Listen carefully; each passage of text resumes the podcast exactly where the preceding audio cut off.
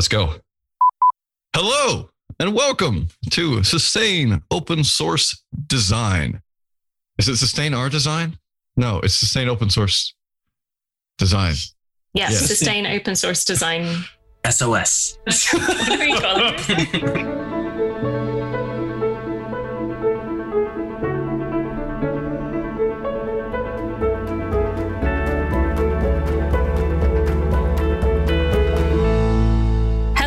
and welcome to Sustaining Open Source Design, the podcast where we talk about open source and design and how to sustain both of them in relationship together and how do they work together and what does design mean anyway and how does it come up in open source? But welcome to the conversations where we talk about that. Today, we have a few panelists and hosts with us that we'll introduce in just a moment. And we have a fantastic guest as well to join us to speak about their thoughts on sustaining open source design. So, first, without any delay, let's introduce the rest of the hosts so you know who's speaking. Can I have Memo say hello? Hello, folks. It's great to be here. I'm Memo Esparza. I'm dialing from Mexico and I lead design at opencollective.com. Would love to talk about more about open source, creativity, and how we can push forward a more open way to design. I pass the mic over to Django. How are you, Django? Hello, everybody. I'm coming to you live from beautiful, extremely sunny right now, Western Massachusetts. I am an open source UX designer working with open source, small startup open source projects to help determine how best to design for a contributor forward experience. And I am Eriol, and I am dialing in from not my usual home base, but a mysterious sort of remote cabin up in the north of England, ready for PhD writing times. But it's not about all about us as hosts, it's about our wonderful guest as well. So I'd like to introduce Lozana Rossenova. They are a digital designer and researcher based in Berlin. They are also doing something like associate researcher at the Open Science Lab. But I think that it's better if you tell us a little bit more about what you're doing at the moment and what you're researching and the way that you describe the work that you do. So welcome, Lozana. Thank you so much for having me. Yeah, huge thanks for the invite. I'm a yeah big fan of the podcast, so it's exciting to be here today. Also, I'm a total rookie. It's my first time recording a podcast, so if I mess it up, I'm sorry. Yeah, so I do indeed struggle to define my current title. I work as a researcher slash project manager slash community manager in the Open Science Lab, which is a pretty cool very open working space in institution called TIB in Hanover. TIB is in English the German National Library of Science and Technology, which is very long. But essentially, we do infrastructure for German universities, German institutions. I primarily work with the cultural sector institutions because that's my background. And in my kind of multiple hats that I combine in this role, I primarily work with open source tools. Obviously, we're the open science labs. And of course, all the tools we use are open source. I have a background in digital design and to my role in the lab, I primarily try to combine my experience as a designer with my experience project managing complex digital project products in the past. And also I do community management for a tool called Wikibase. And I'm sorry, this is like an already long introduction, but maybe I'll just say that I am joining in today from Berlin, which is my home base at the moment. And it's kind of like a dark evening here already, but I am still really excited for this podcast. Thank you. It sounds like there's a lot on your plate at the moment. So you're involved in a lot of different organizations, initiatives. And I'm curious to know how balancing all of that is for you. So how do you, and whether all of it's related to what you might describe as your job or like what you do for money and whether some of it is not and whether some of it is about contribution.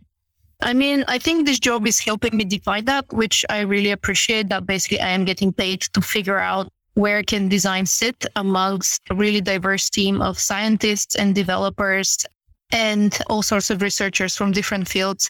But maybe it helps to say that I did finish a PhD last year. And during my PhD, I was essentially working on designing digital cultural archives with this particular tool that I mentioned already, Wikibase. So this is a database management tool for linked open data and it's widely used in like scientific communities but increasingly also in glam so galleries libraries archives museums and during my phd i basically was kind of sort of doing some of the community management work already i was trying to get people together around this tool form a community i was part of the original now I think it became an affiliate of Wikimedia. So there's this Wikibase user community group that I co-founded with a number of people around 2018. Afterwards, around 2020, I set up another group, which we call Wikibase stakeholder group. And like the difference is basically in the user group, it's a bunch of developers, designers, users who come together and think about features around this tool. And in the stakeholder group, it's much more institutional based. So it's like big institutions or universities using the tool. And yeah, kind of during my PhD, I was obviously doing design and research, etc. But I was really thinking about community and how we can contribute around this tool ecosystem. And then my current position basically came along via the route of the Open Science Lab looking for a so-called Wikibase specialist, someone who understands this software. And I don't think they were really looking for a designer, but they got a designer. and my job title is not a designer, which is what I kind of laugh with my colleagues about that. The only way to get a designer in a library is to call yourself a researcher or something else. Just don't call yourself a designer. You'll get fired or just not hired. But I think if you call yourself a community manager, project manager, researcher, basically anything else, you can make big impact, I think, and really work with a fascinating team and a fascinating kind of knowledge domain. So my leitmotif of the last five or six years has been really inserting myself in situations that are not your typical design situation and trying to make the most of it. I'm curious about a number of things that you've talked about. I'm really curious to hear more about infrastructure and what it's like to be part of how infrastructure is built for universities. Although, correct me if I'm wrong, researchers in university and science. I think that's interesting because it's often something that we don't think about how it's designed. And I think when I say design, I mean not necessarily in the pixels or the visuals, but designed in like big design, like strategical but also, I'd love to hear some of the examples of some of the situations that you just talked about. So I think I want to lead with examples of situations and then maybe we can go into infrastructure. So what kinds of situations do you find yourself in as a designer slash researcher? well, maybe I'll start with the situation. I think it was 2018 or 2019. I have to double check now. Uh, to be honest, everything pre-pandemic is kind of like mushing together a little bit, but this was the kind of early days of the Wikibase community. Wikibase was released as a product in 2015. And of course, there were some early adopters, but the proper community started forming around 2018, 19. And we, by we, I mean myself and the institution I was doing my PhD with, which is called Rhizome. And it's uh, actually very cool institution. I should pop the link in the chat. They work with digital design, creative technology, kind of the wide spectrum of like digital culture. I would say a lot of open source. Of course, they support open source tools and development. And we organized this meetup for the Wikibase slash Wikimedia community in New York in the new museum where Rhizome were based. Very glamorous event, of course. You know, we had the benefits of a skywalk the fancy museum in New York and all that.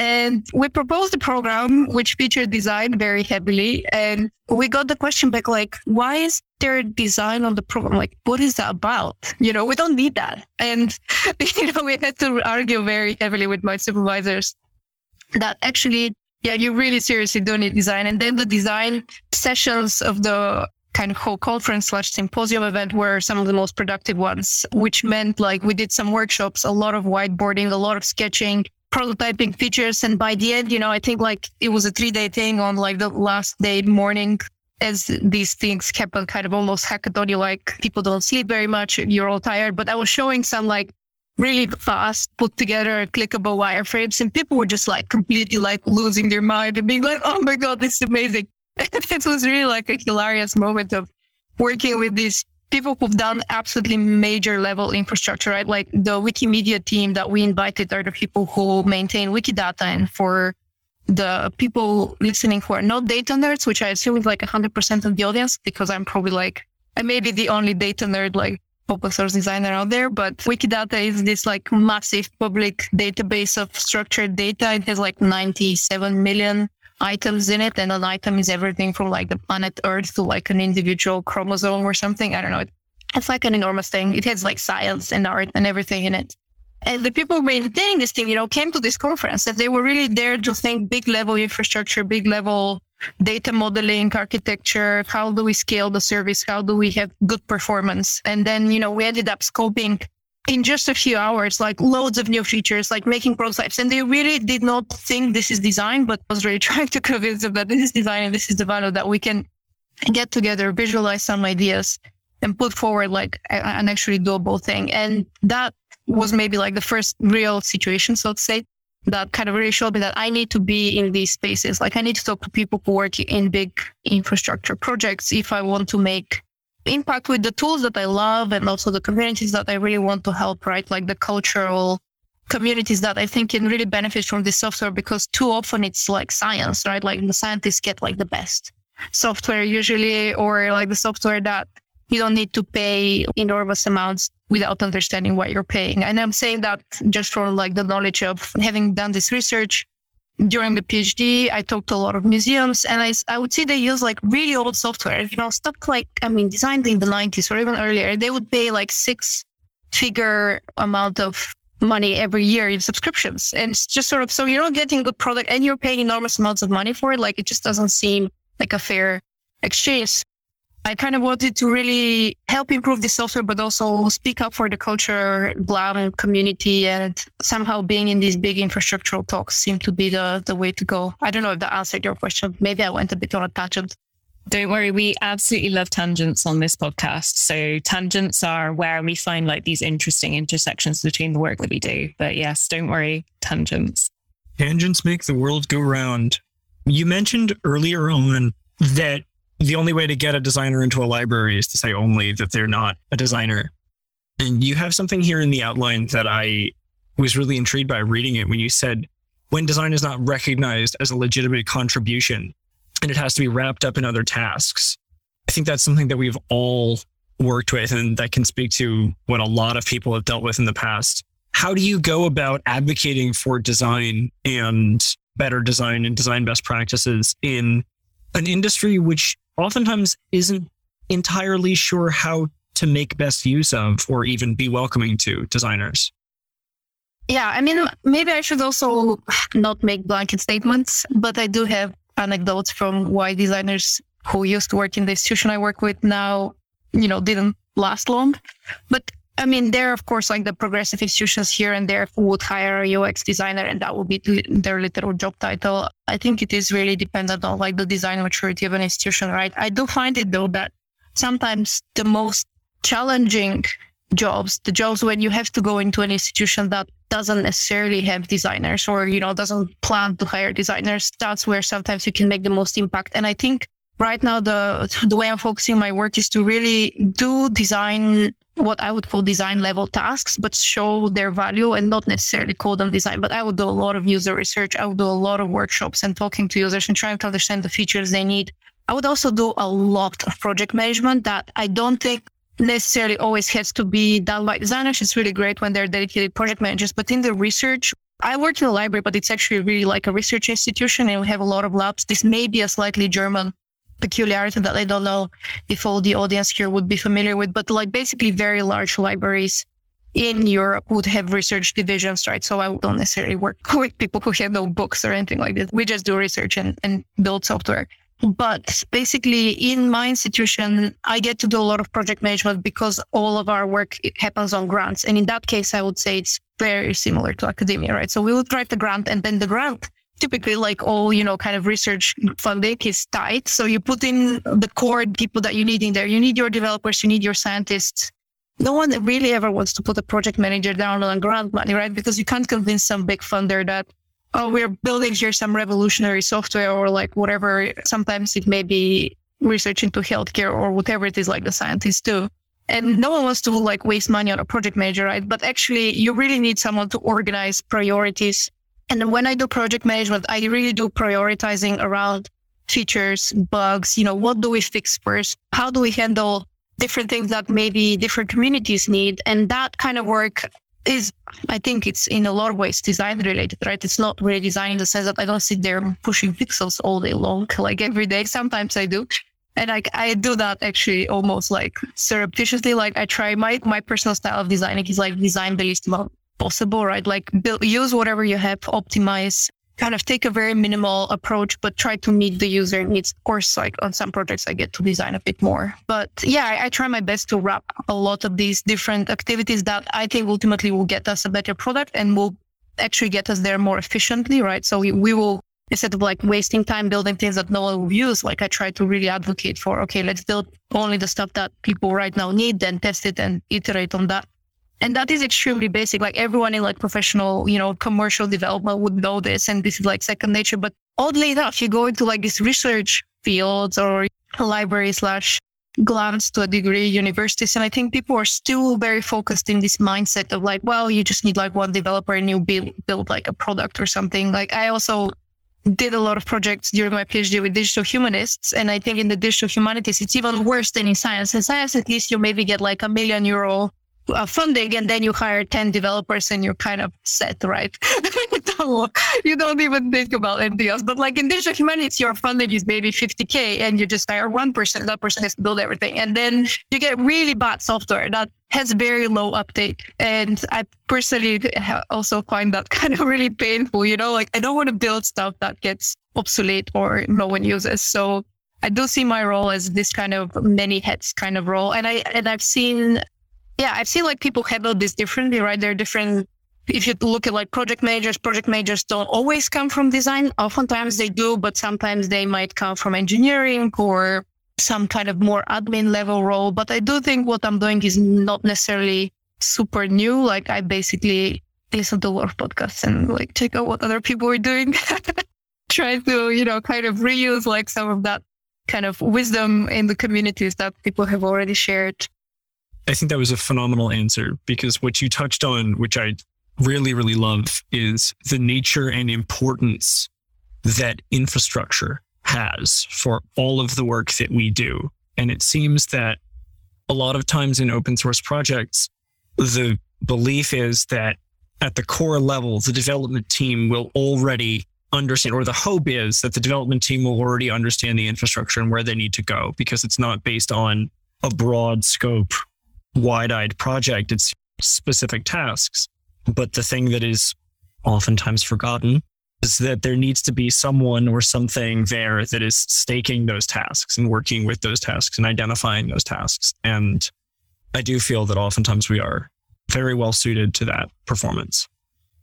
Yeah, listen, I just wanted to dig a little bit deeper on these blurred line roles for designers in this like new age. Let's talk about let's put it like that, because I think that, as you say, centers are becoming less pixel pushers or, you know, less uh, focused on craft and more focused on people. And I personally see the designer's role to be evolving more as a facilitator of some sort. But I also find like really valuable to consider other people designers around us, like even if they don't have creative backgrounds, because we understand design as not as crafting something, but rather to shape the world around us and shaping solutions around us. So how you think we should push that leap forward? Is it in education or is it on a more corporation based level? What do you think about that? And actually, I do think about it very often. I also teach, or at least I used to. I had one design module in the University of Reading during my PhD, and I did my master's there before the PhD. My master's was in very, very classical design, right? Like typography design, print. you know, it just feels like something from a different age. I feel basically vintage in most of my digital conversations, but I do think designers and our level of thinking, even in the most classically trained cases, can bring something to the digital discourse. I mean, oftentimes I do think my super classical training in design and typography really brought a, a, level of detail orientation that I don't see very often across some of my colleagues who maybe just come from other kinds of digital backgrounds or also a level of thinking about information that I think we don't give designers really credit for. I mean, we often terms call designers pixel pushers or you're, oh, you're just like graphic designer. You don't understand anything about like psychology or uh, anthropology. And I do feel sometimes I feel like, well, I should have probably studied, you know, human computer interaction that wasn't like maybe the best choice to go with such a classical design education given my interest in digital. But ultimately, I think like detail orientation in design and really focus on information and structuring information is what kind of helps me guide a lot of my activities these days. I do think a focus towards what you just mentioned around focusing more on people is very important. I oftentimes think that if I have more time and money, I'll probably get like a, I really want a master's in anthropology. I don't know if it's a thing you do after a PhD, but I do think like community management is where I see the next level of combining design for open source and project management, I think it kind of culminates for me personally in community management because in the work I do not, now extremely luckily I get paid for it. I mean, no one else in community management I know gets paid for what they do. I do have to say this is entirely pioneering by my supervisors in the open science lab, but I do community management for Wikibase and essentially by community management, I get to know what all the other, at least not all the other in the world, but at least like the more major institutions are working on with this particular software. I get to lead monthly meetings where we scope together a roadmap for the community and, you know, really thinking, okay, maybe like the GLAMs need a certain set of features, but then the scientists need a different kind of set of features. Let's have some workshops for like, I don't know, intake. This is like just giving some examples, but we are having this week, later this week, workshop on API intake for intake for millions of items into Wikibase. Obviously, this is like much more relevant to like our biochem researchers who are dealing with like DNA level data and it's not super relevant for the GLAMs. But on the other hand, we're also having other workshops where we're looking into image integration and 3D modeling integration into Wikibase, which obviously really narrowly serves the GLAMs. And so by doing some kind of parts of my weekly schedule, you know, being dedicated to community management, I get to learn really what people need through this community work. And I wouldn't call this traditional kind of like user testing or just having these like very scientifically set up sessions where I figure out what are the requirements for X, Y, and Z. But still, I, I you know,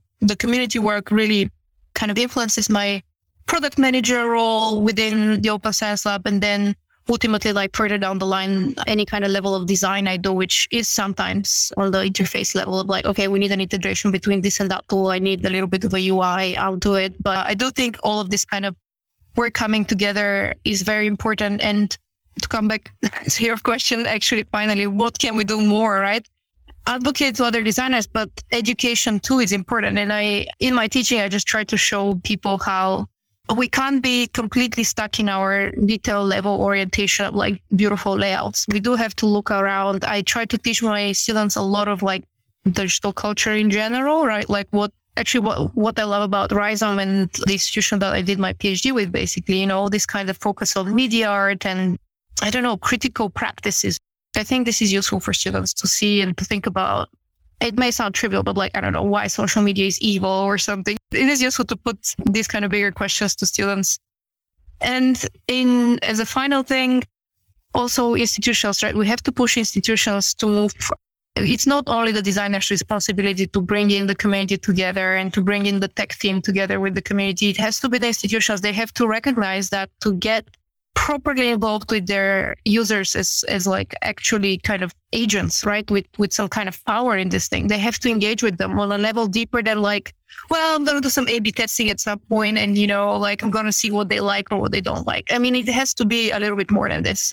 So anyway, yeah, my kind of like trifecta is like change on the level of design, change on the level of education, but also change how institutional institutions work. And maybe they do need to look towards Silicon Valley, like more classical kind of commercial tech companies, how do they work? I mean, there's loads to be learned there. We shouldn't just scoff at, you know, we shouldn't just be like, oh, I work in this like very prestigious research place. We'll never look at like how commercial tech companies work because they're all evil. Like that's not a productive way to think about things. Equally, you know, people shouldn't also idealize these tech companies because I have read like the few libraries that I know in the US who actually do employ designers. I've read papers coming out of these places being like the library world is always so behind Silicon Valley and we need to like look at them and like check what they're doing and we need to do the same thing. And I just think that's also that's kind of the other extreme. Like one extreme is to be like super lofty and being like, oh, we're academics. Well, you know, we won't go down on that level. But the other extreme is like, oh, we're so behind. We have to do exactly what they're doing. I think it's kind of has to come in the middle and like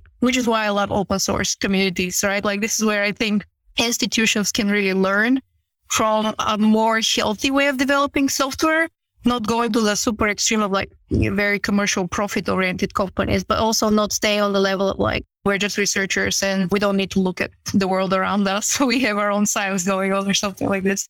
I want to build up on that one. And I also wanted to ask you Um, something that you put on a document that I found really interesting on how to bridge you know, the goals these kind of institutions have.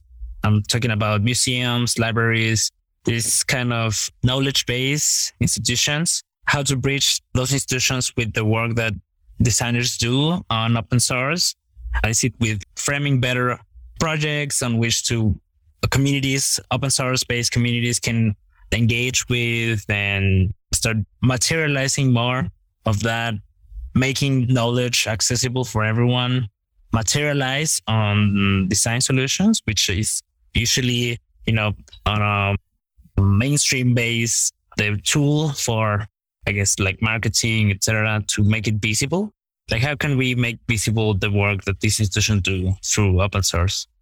I do think institutions sometimes do great work in terms of actually really following proper processes and hiring a lot of researchers and designers to talk to communities and get detailed feedback, etc. And then oftentimes all of that work remains completely closed off, right behind closed doors in reports that only internal people see. And I'm saying this because I did try to do some research around this during my PhD. And of course, only I would say limited to cultural institutions. So that's the only example I can give. May not be the case always. But I did find that loads of museums would hire consultancy companies and then all that work remains behind closed doors. And that's really a shame. So I tried to set a small example with my own work. So everything in my PhD is completely open and published. I publish like super ridiculously detailed things that I don't think anyone would ever really want to read unless they're equally crazy, obsessive designer who just wants to read like every single survey I did and every single interview. I don't know. But I don't think just publishing more is better, right? Like even if no one reads it or one person reads it because they are doing a PhD on this thing, like just publish openly. I mean, this is one of the other kind of things we evangelize in our lab, right? Like open science, everything has to be published openly. But I do think there's something else that institutions can bring to the table. And I guess it's what, what I was kind of trying to maybe write a bit earlier in the document is this idea of like, what can institutions teach open source communities and open source tools and what can open source tools and communities teach like institutions. And I think one of the things that is important to point out is that institutions have developed to a certain degree quite sophisticated theories, if not always practices, but sometimes they also have like procedures for how to handle things like colonial legacies. And I find that like kind of important to bring into the conversation, right? Like a lot of when you talk about data, a lot of the data in these knowledge bases and the institutions is structured following very colonial standards and ontologies. And institutions are aware of this, or most of them, not all of them. And at least the archivists and the librarians working in there are pretty much aware of these things. I mean, there have been like theories developed from archival science and library studies and museum studies since like the 90s or you know even 80s sometimes. Basically as soon as digital information kind of became a thing and everyone started digitizing the kind of information workers in these institutions started really thinking like oh we need to really fundamentally rethink how we structure these things here. We can't just follow our typical traditional colonial terminologies anymore. And that created a level of sensibility and brought in a lot of theory from uh, cultural studies, also, you know, feminist theories that I think are very important, brought in ideas around care, right? So you're not only kind of curating your collections anymore, you're taking care of them and you build these networks of care around different objects. And this is something that I think open source communities can actually learn something from, right? Like in open source, oftentimes we do idealize certain modes of working that actually can be quite biased as well. This kind of being so dependent on volunteer label is obviously like always going to be prejudiced towards certain people who have like leisure time versus others who don't. And also going fully open with everything. I mean, I think institutions should be open with their data because it's tax paid, but you know, certain cases like community archives, maybe you don't want to go fully open with your data for various vulnerabilities within the communities.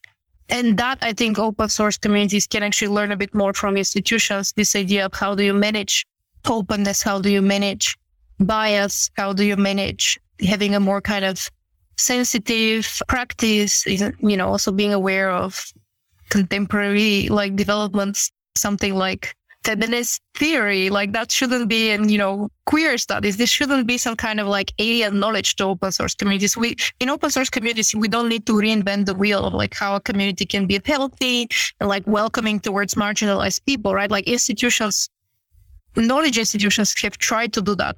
Sometimes we can argue not very successfully, but at least they're trying. So I do feel like in open source, we can also learn a bit more from institutions. So it, it should be a, I, I do see these things as kind of, they can work well in a complementary kind of situation. I think it's interesting and it's still educational and very relevant. However, we are coming up on time. And so we'd like to do on every episode is we've got a nice section called Spotlight. And on each episode, we share something that has provided value or impact on our personal career or life. And our goal with spotlights is to just shine some light and show gratitude to projects and maintainers that mean a lot to us. Memo, would you like to go first? Sure. I'm spotlighting a project that has helped me recently. It's a framework on how to build websites. It's called Jamstack. The URL is jamstack.org. And I really like it because it's it's really open in the way of what tool you use and it works really well friendly but also with designers that has helped me a lot on recent projects, especially when it's developer involved. So suggest to check it out. Eriol, what do you have? So my spotlight today is a cool little tool that I found. I don't know really what it goes by, but the URL will be in the show notes. I think it's referred to as pose dash search. So you can find it on github.com slash x6ud slash pose, as in P-O-S-E dash, dash search. And essentially it's this cool little tool that was shared in one of my communities where if you're looking for a photo or an image for reference for drawings, you sort of move a, a posable skeleton, human skeleton around and you can search for free and open photography that, that is in that post so that you can draw from reference. It's a really cool little tool. And I, I hope that they are really successful. And that's my spotlight for today. Super cool. My spotlight for this week isn't necessarily one open source project, but it's something that I've been working on and my work has been working on. And it's very near and dear to my heart. We have just announced that we're hosting in September the Open Work in Academia Summit. It can be found at openr.it slash summit. We're hosting it between September 7th and 9th. And it talks a lot about what you've talked about as well, Lozana, about the hybridization and the full openness of academic and industry work. So instead of perhaps just working in this idea of open source, but thinking about how we can best work in a fully open manner. And so it'd be a day of working groups, a day of seminars, and then a day of what those working groups has talked about, or a half day of what those working groups have talked about. Again, that is openr.it slash summit. Lozana, what about you? What's your spotlight? So the first one, the official one, I'm going to post the link, openrefine.org. It's an open tool that has been around, I guess, for almost a decade. It's a tool that a lot of data journalists, scientists, researchers, digital humanities people use to clean data, but also crucially to enrich it. So you can organize and wrangle your data in however you like. Well, it's kind of like a, I don't know, Excel on steroids. It's like a super powerful tool, but you could also enrich it with linked open data sources from like the entire linked open data slash semantic web cloud. So things like Wikidata, which is one of the things I talked about, but also, yeah, a wide range of like other tools supported by libraries and institutions around the world. So I do think it's like an important tool for anyone in the like open science world.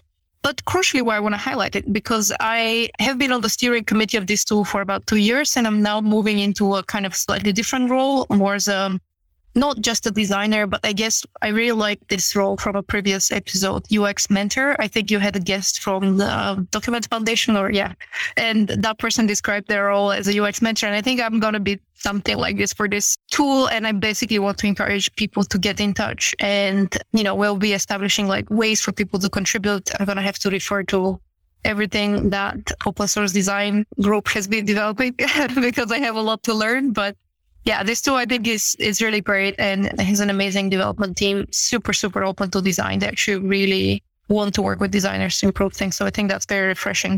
But the second thing I want to highlight, and I think this is very topical. I don't know when the episode comes out if this will still be topical. I assume it will be, unfortunately. But basically, webrecorder.net is a suite of tools for web archiving. And one, why I'm highlighting is because it's not only a super cool open source project that I have been involved in since its very beginning, basically around 2016 or so. It's very important tool for preserving digital cultural heritage. Everyone can use it to archive their own work online, you know, from websites to whatever else you maintain. But one thing I want to mention why I think is important to highlight is that right now this entire suite of tools is being used by Saving Ukrainian Cultural Heritage Online project or sucho.org, which is also an awesome initiative.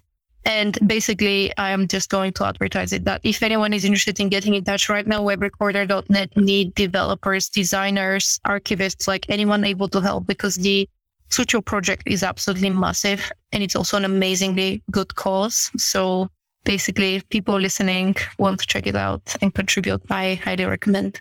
Thank you. Both of those are fantastic. Thank you so much, Lozana.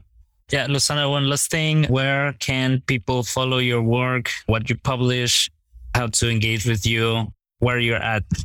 I am on Twitter with just my full name, Lozana Rossenova. That is probably the easiest way to follow what I'm doing. I try to be pretty active there and I do share all my publications, etc., etc. I am also on Mastodon on the post.lurg server. So I will have to dig out the link and uh, post it in the chat in a moment. But yes, I try to be on Mastodon when I can, not as active as Twitter. What else? I mean, I have a website, but I don't update it nearly as often as I should. People should also keep an eye out on the Open Science Lab if they're interested in like more generally the work we do there. But yeah, that I think that should do it. Thank you. Thank you so much. We've been speaking with Lozana Rossenova, a digital designer and researcher based in Berlin, and it has been fantastic and a wonderful experience. Thank you so much for joining us. And thank you all so much because I think I've learned, just like listening to the podcast the last few weeks, back episodes, I feel like I've learned so much and I did all the amazing work. So keep doing the good work for open source design and open source communities. Thank you all. We just hit the finish line. We're at a couple of different places. You can either shoot us an email at sosd at sustainoss.org or you can follow us on Twitter at SustainOSS. And we have a small website, sustainoss.org. So yeah, please follow us. And if you want to be also on the podcast, give us a shout out. Thank you, everyone. Bye bye.